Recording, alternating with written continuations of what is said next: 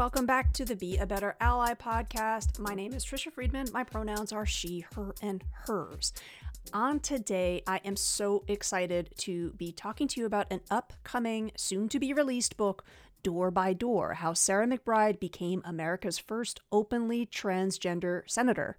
Our special guest today is the illustrator who worked on that amazing book. I was very fortunate to get a sneak peek preview of the book. And let me tell you, readers, it's one that you are going to want on your personal library shelves, your professional development library shelves, your classroom library shelves. Meridth McKean Gimbel is an illustrator, author, and world champion taco cruncher whose work has received several very fancy awards, such as the National SCBWI LA Mentorship Award. They are passionate about creating books that are like a snuggly blanket, an open window, and a very accessible door. Meredith is also passionate about donuts, corgis, and ghost stories. We don't get to talk about ta- tacos and donuts on this episode, but we do get to talk about the powerful opportunity this brand new book is going to bring to classrooms around the world. I also want to give a shout out to Meridth's publisher for organizing a very special giveaway of the book for one lucky listener of this show. Regardless of wherever you are in the world, if you'd like to enter to win a free copy, drop me an email. My email address is over there in the show notes. In the show notes, you will find out information about the special guest as well as a link to a great fundraiser that Meridth has organized. If you are going to pre order the book, there will be a donation made to one of the trans charities that are linked there. Please do check out that link. Welcome to the show, Meredith. Thank you so much for coming on the show, sharing your insight. Listeners, the illustrations for this book uh, blew my mind. They're gorgeous. They, you know, I, I know that as we've had a few different picture book authors on the show who talk about that dance of collaboration and how important it is, the the storytelling and the illustrations just blend so perfectly for me as a reader. We're talking about the book Door by Door How Sarah McBride Became America's First Openly Transgender Senator. It's available for pre order now, and it's going to celebrate its book birthday on May 9th. Mark your calendars. Meridth, can you talk to us about how this collaboration came to be uh, and what drew you? I didn't actually realize the pun I was making there. Apologies. What drew you to it? Well, um, thank you so much, Trisha, for having me on this podcast. It's a pleasure to be here. Um, okay, so the start of a collaboration. Um, I, I cannot totally speak for Meeg Pincus's genesis, but we read in the back matter so this is you know what I know um, that she had read an article about Sarah McBride. So really, it starts with Sarah McBride, the person herself, and her story is truly inspirational. Um, she's the first trans person to speak at a national convention. She's the first openly trans woman to to work at the White House. She's the first openly transgender senator. And um, what I found so inspirational about Sarah uh, as well was her um, saying things like um, at the uh, the national convention she talked about how her dreams and her identity were mutually exclusive or she felt like they were at the time. And um, instead of retreating inward um, sarah uh, decided to move forward and embrace herself. And because of her um, loving herself and her identity she uh, became this truly aspirational figure and she opened doors for LGBTQ folks, but specifically trans folks. And I think that that's really beautiful story. So I, obviously, uh, Meeg was touched by her story. And um, she mentions um, that she, uh, you know, talked with some of her, she found that she had some trans folks in her life that she loved. And she was thinking about how few books she had read about the trans experience. Um, for myself, I'm a non binary person. And as a kid growing up, I I cannot think of, I mean, I, there were some books that talked about gender roles, but I read zero books about gender identity. So I never saw myself or my experience as a child.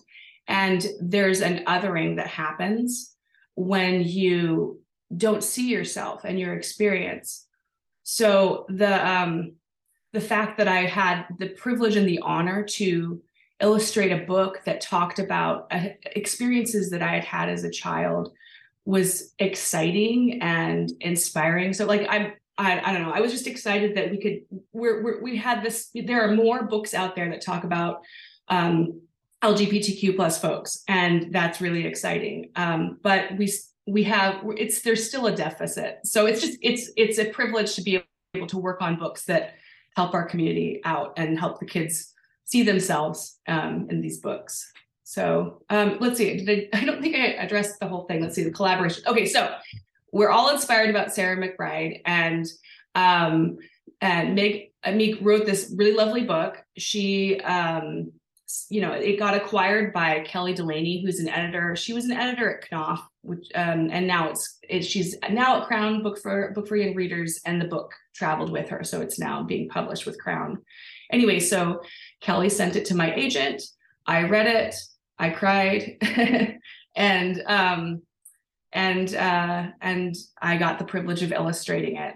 Um, I'm uh, I don't know if that answered the question. totally I meandered a bit. no, it did. I and I mean there's two things that really struck me about what you were saying. And and A, you know, and I'll, I'll include this research in the show notes about yes, there are more books forthcoming, but you know, still of course by comparison as you say, we definitely need more. So I'm so excited about this book that's coming out May 9th.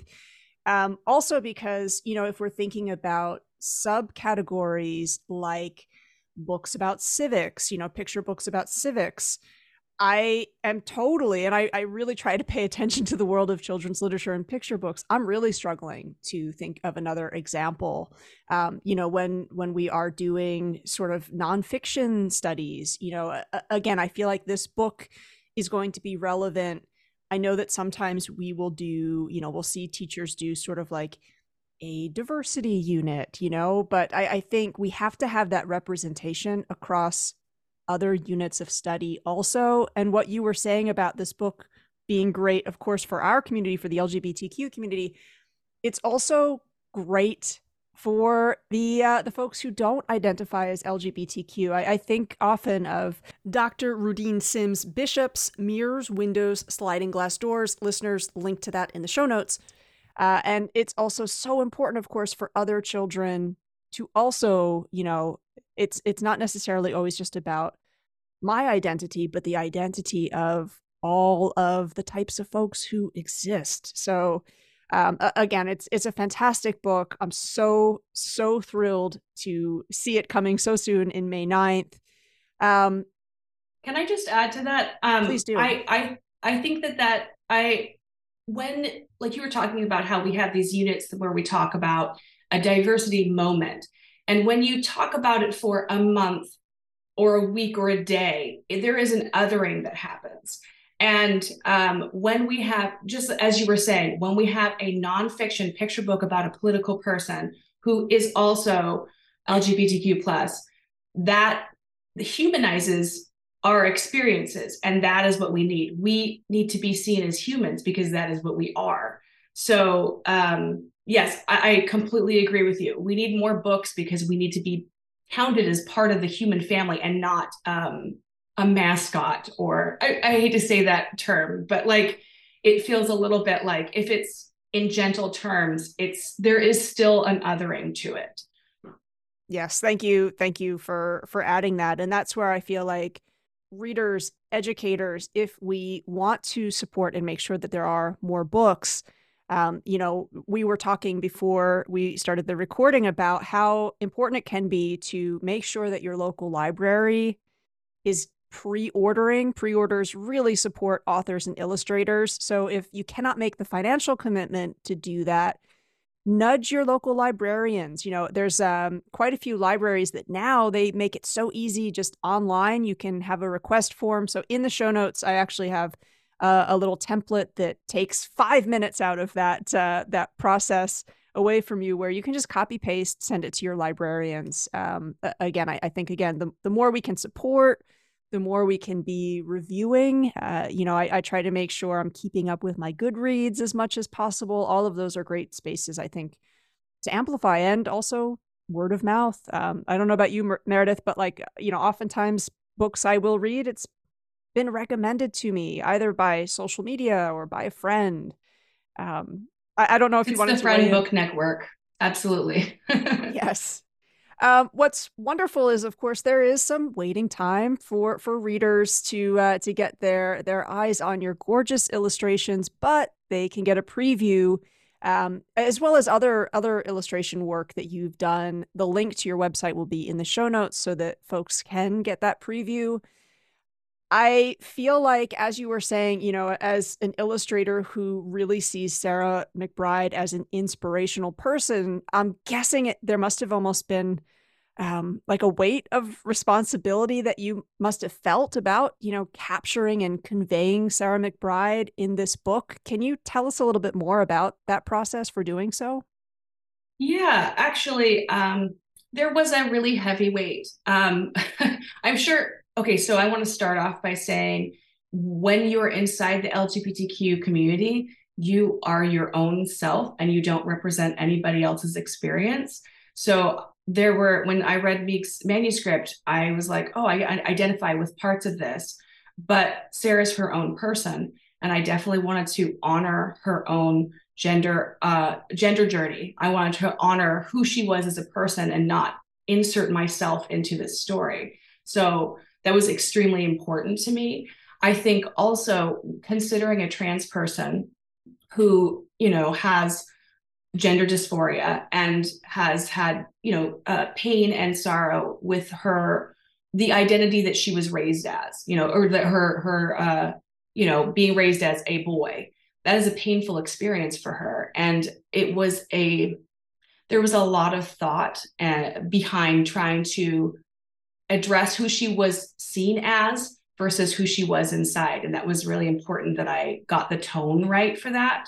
We were um, we were very uh, uh, privileged to be able to have Sarah to she read the manuscript, she looked at the sketches, she did do she had some certain notes on things um, so that we could, uh, like I said, honor who she is as a person. You know, I'm wondering how common that is actually that when you are doing that biographical work, that, uh, you know, again, if, if the, the person we're talking about is fortunately still alive, how, how common is that actually that you'll be able to have that interaction with them? Uh, that must have, um, you know, I'm taking a, a, a guess here that that must have been just an amazing experience to be able to hear directly from Sarah McBride in terms of, you know, coming along on on the journey of bringing this book into the world.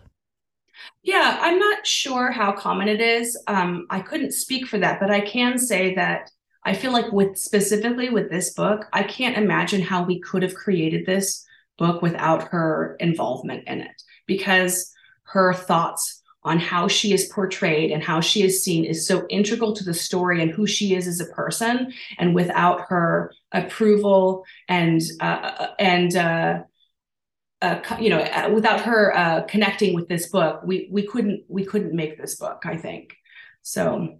I'm you know, I the, the more books that we have that come from um, about our community, I think that it's important that publishers do involve the the the subjects with the book. And you know the the the kind of other bonus is uh, there is a note in the book from sarah mcbride as well that um, I, I, find really touching. So thanks for including that. Um, meridth on your instagram account which listeners i'll also make sure to link to in the show notes uh, you have this great post where you're sharing the the cover reveal for door by door. And I thought it was so gracious that you take a moment to pause and say, hey, this book is a real team effort. For the audience of this show, we have educators who, you know, often are teaching that art and craft of collaboration. They're trying to offer those moments of rehearsal for young learners to, again, practice, make mistakes, improve. Can you speak to a mindset that you think is perhaps important? You know, if there's a young learner who would love to follow in your footsteps and become an illustrator one day, uh, do you have any suggestions or thoughts on a mindset that's really useful for entering into that collaborative work?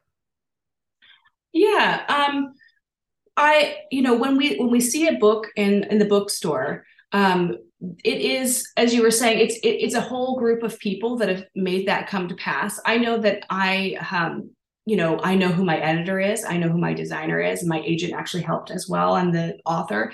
So those are the people that i was connected to but there are many other people that had their hands on this process.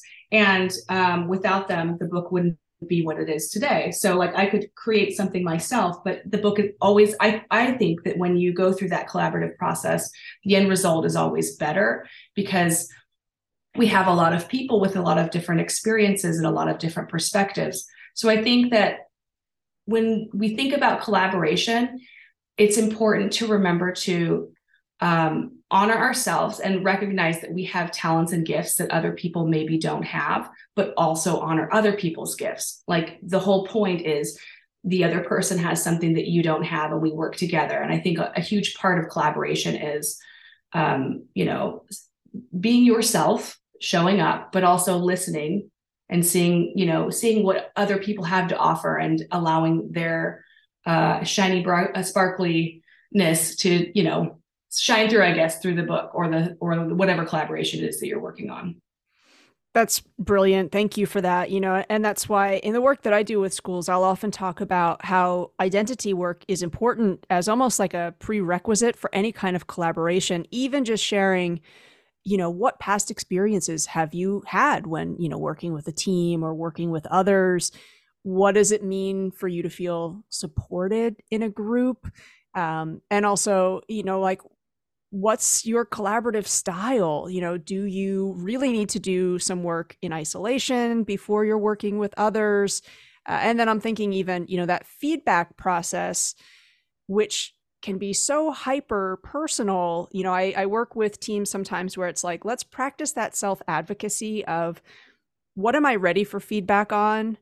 What kind of feedback actually at this stage is not helpful or you know i'm not there yet uh, and, and, what might be some of my, you know, I, I would love for you to really just look at this one piece so that it's not, you know, we're not saying to students, okay, ask for feedback. And that ask is like, what do you think? Because that's, you know, even for the feedback giver, it's sort of like, well, I, where do I go with this? I'm wondering if in the process of, of you creating these gorgeous illustrations, that feedback process, um, does that mirror your experience? Do you you know are there things where it's like for example you know this is not like a non-negotiable but um you know th- you you have a style as an illustrator right? So to what extent do you have some say or um eh, you know do you have that uh that option to sort of do that self advocacy or even that idea of you know asking for really hyper specific uh, pieces of feedback Okay. Um, yeah, I think that's such a meaty question. So I'm trying to like divide it in my brain. Um, I I think that self advocacy is such a great word that you used. I think that when you collaborate, you do have to be an advocate for yourself. You also mentioned before, and I completely agree with this, that you kind of have to know who you are as a person. And we we sometimes um, put the burden of um, learning who we are on the youth. But like that's a lifelong journey right? Um, and so knowing who we are knowing what we have to bring to the table and knowing when to stand up for what we believe in is important in a collaboration absolutely. I think some some you know when i think about um, the kids that i've interacted with and um, maybe my kid self i I felt really confident in this space. And I felt like I, you know, when I was younger, knew everything and I was going to do it all right and nobody could had anything else to give. So my angle, my, you know, something that I've tried to learn better as an adult is to um, listen more and hear what they have to say and see if it actually, you know, applies to what I, you know, what, you know, what we're trying to create together. So um I let's see, I'm sorry if I, I, did I miss a part of that question. no, I, I love that. You know, it's it's like a balance, right? You know, it, it's yeah. yes, we need to learn and practice and constantly, and as you said, you know, like life lifelong journey.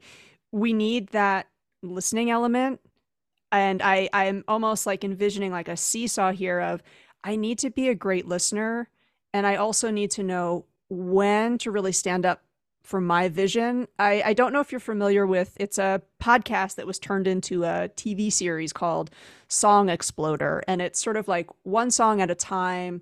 The creators behind it kind of talking about how that song came to be, you know, why it's um, one of their more influential works within their entire repertoire. And there's this episode with REM, with um, you know maybe what's considered their most famous song, "Losing My Religion," and Michael Stipe talking about when they were working on that song. Uh, everyone was saying this does not sound like a rock song. No one's going to want to listen to this song. You can't lead with this with the first single off the album. Um, and he kept saying like the sound of this you know i believe in this vision you know this this is essentially what we're going to do and uh, you know for him it worked out and and i'm wondering how often you know artists are constantly on that seesaw of I'm, i need to listen at times for feedback and also at other times i need to stand my ground so i really appreciate yeah. you bringing up like it's it's a balance it is a balance i think it's um I mean, I'm going to say that I was extremely lucky with the team that on this book. I felt like our collaboration collaborative efforts were easy. Um, it never felt like anyone was taking up too much space with anything. We all were working together. I think part of it is that uh, this book felt so important to us all. So we were doing our best to make it the best for what it was meant to be. But um, I have worked on other projects where the collaborative effort took more effort on all of our parts. And you know part of that maybe has been you know you do need to stand up for yourself if you truly believe in a vision. And sometimes especially as an artist people do not see what you see inside your head even if you give them a sketch like it's not going to be the final. So um so standing up for yourself if you really strongly believe in it is extremely important.